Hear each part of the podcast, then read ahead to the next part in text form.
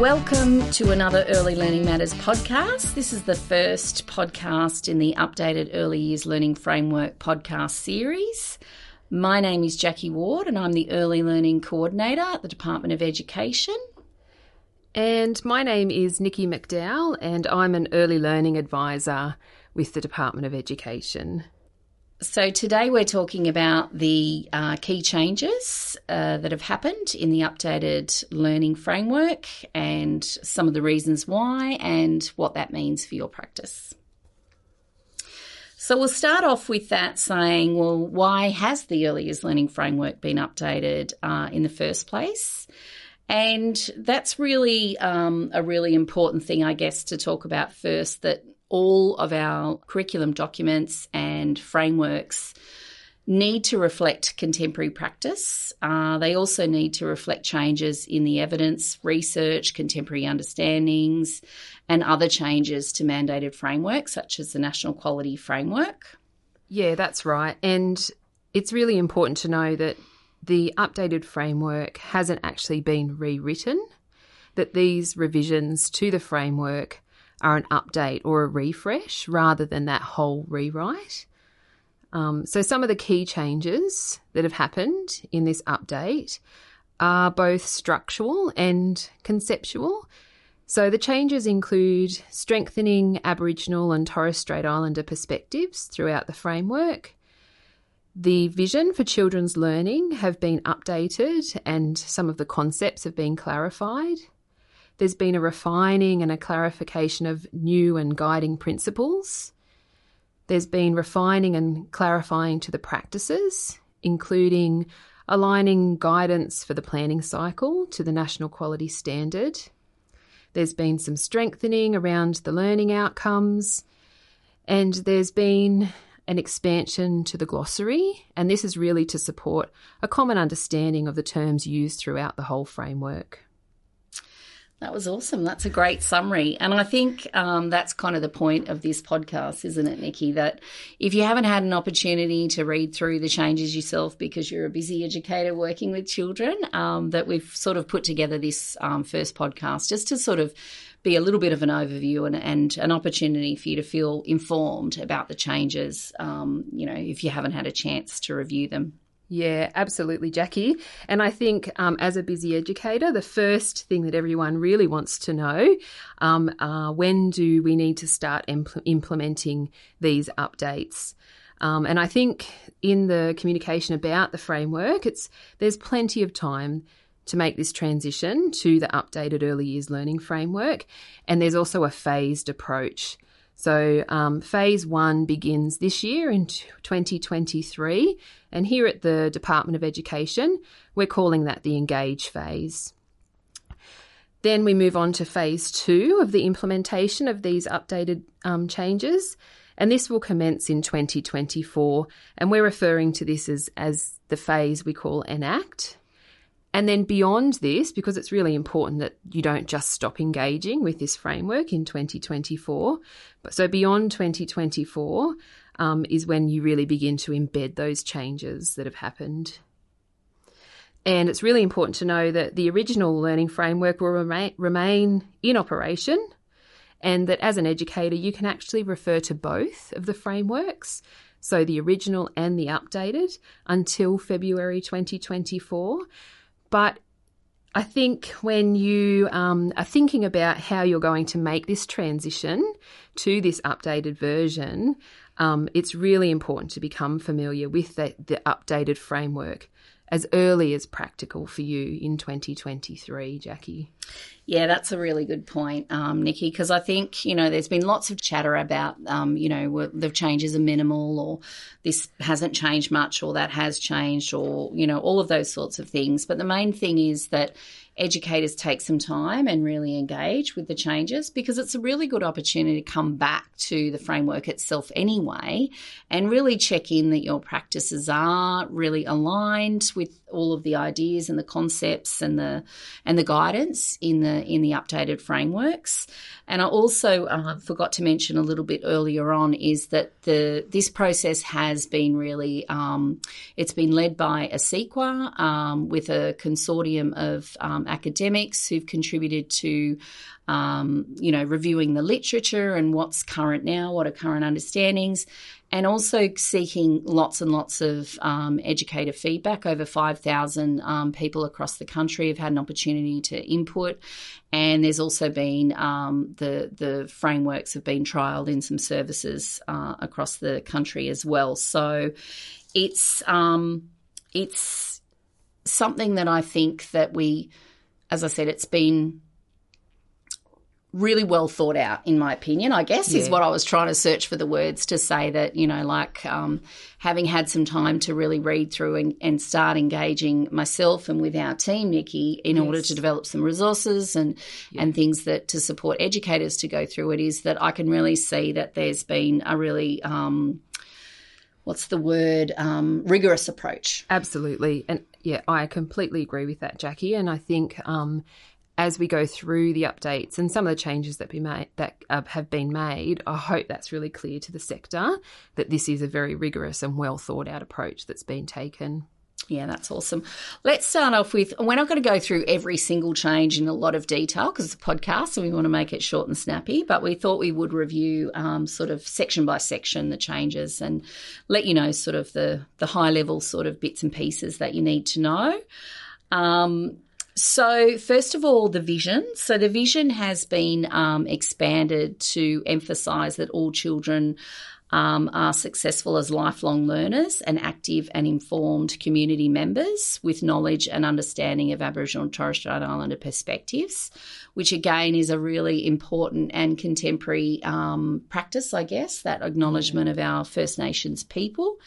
And it's also been expanded to recognise the diversity of children, families, and communities, and the opportunities that diversity brings to know more about the world. So I think, again, that's a really nice, inclusive kind of approach the overarching themes, there's been a bit of modification there, but one thing I really wanted to call out is that particularly recognising belonging recognises children as glo- global citizens now, which yeah.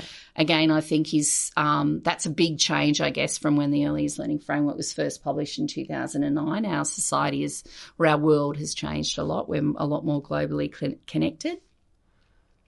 And then we've got children's learning and just really strengthening the descriptions um, on play based learning to support educators in explaining the validity of play based learning, but also to um, sort of uh, include more contemporary understandings of play based learning. Yeah, that's right, Jackie. And I think the other um, update that's been made in relation to the vision is the the introduction of the planning cycle and how that links to that vision as well. So thinking about all those things that that Jackie's just mentioned. So then how do how how can educators bring that back to their continuous cycle of planning and implementation and critical reflection and assessment and evaluation. And I think, um, you know, that vision really calls that out. It makes that reference to the link between the expanded vision and children as global citizens and all of those things that Jackie's mentioned and how that impacts on the planning cycle. Yeah, that's that's really awesome, and I think any time that we strengthen um, educators' understanding of the planning cycle and that planning cycle being sort of equally acknowledged in the National Quality Framework as well as yes. the Early Years Learning Framework, I think is really important. Absolutely, and I guess just too that having that planning cycle there really emphasizes that you know high quality programs for children have a strategic and a reflective approach in the way that they're developed so there's new principles. So the principles have um, had some updated names as well as the introduction of some new ones. Um, they've been reordered and the numbers removed so that it's not about one's more important than the other. Uh, there's eight altogether now, and as as we've said along, but just re- reiterating it, that they're a reflection of contemporary theories, perspectives, and research evidence, and they're essential for understanding how you um, do early childhood pedagogy, really. Mm-hmm.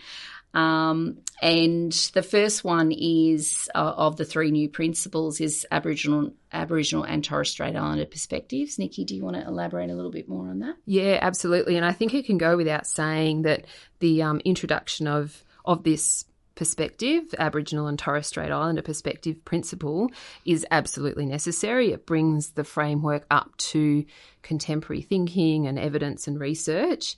Um, and I think it's really important that when you do have time to sit and read and engage with the framework, that you take the time to read the description of this principle and and listen and think about um, why this is so fundamental and one of the fundamental themes in this updated early years learning framework.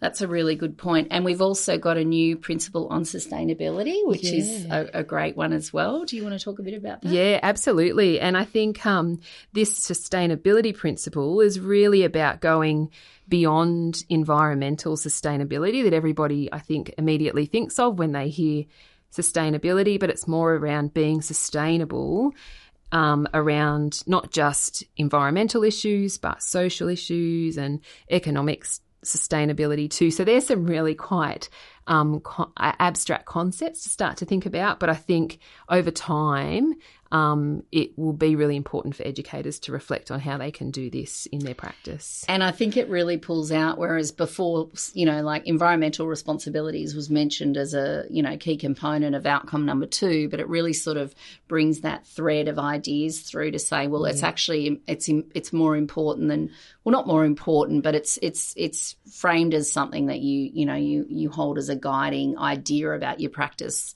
then and then that supports children's learning and understanding about yeah, sustainability. Absolutely.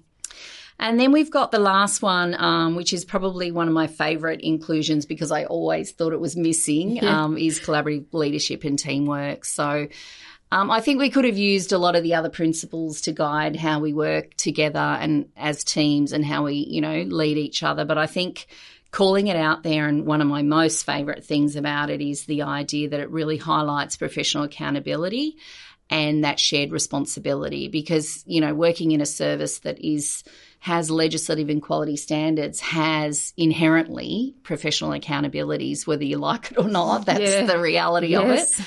And yeah, so some some guidance on the way we work together and the way we lead um, is a really important thing as well. Yeah, and then I think the last one is just that sort of final um, clarification around, you know, instead of having multiple terms for um, reflection, reflective practice, critical reflection, there's a real emphasis on that your reflective practice or your reflection should be critical.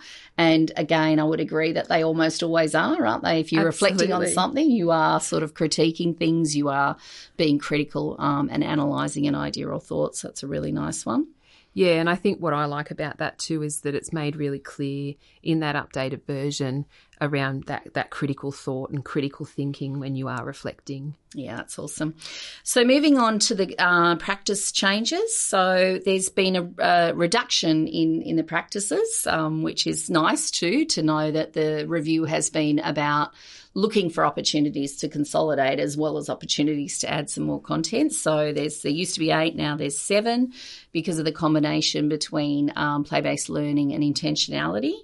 Um, but what I wanted to sort of start with is what I think again is probably one of my favourite changes because I think it was always not really super clear. Is you know holistic approaches um, has been updated. Um, in in regards to that it's now um, about holistic, integrated, and interconnected um, approaches to practices, and that it really look, talks about that sort of. Um, you know, thinking and looking and, and talking about not just learning outcomes, but, you know, the overarching themes, the principles and the practices and how they all work together to promote children's learning and how they influence your pedagogy. Yeah, absolutely. And I think thinking about um, these practices for me, I think it's really important to call out that one of the most significant updates to the practices has been a shift in language. So, um, cultural competence has been removed and renamed cultural responsiveness. Um, and I think that really sets the tone and um, guides educators to engage really deeply around what that means for them. And I think to teams and educators will need to take time to unpack that. But having that practice there is really important because then it goes hand in hand with that introduction of the Aboriginal and Torres Strait Islander principle that's been introduced.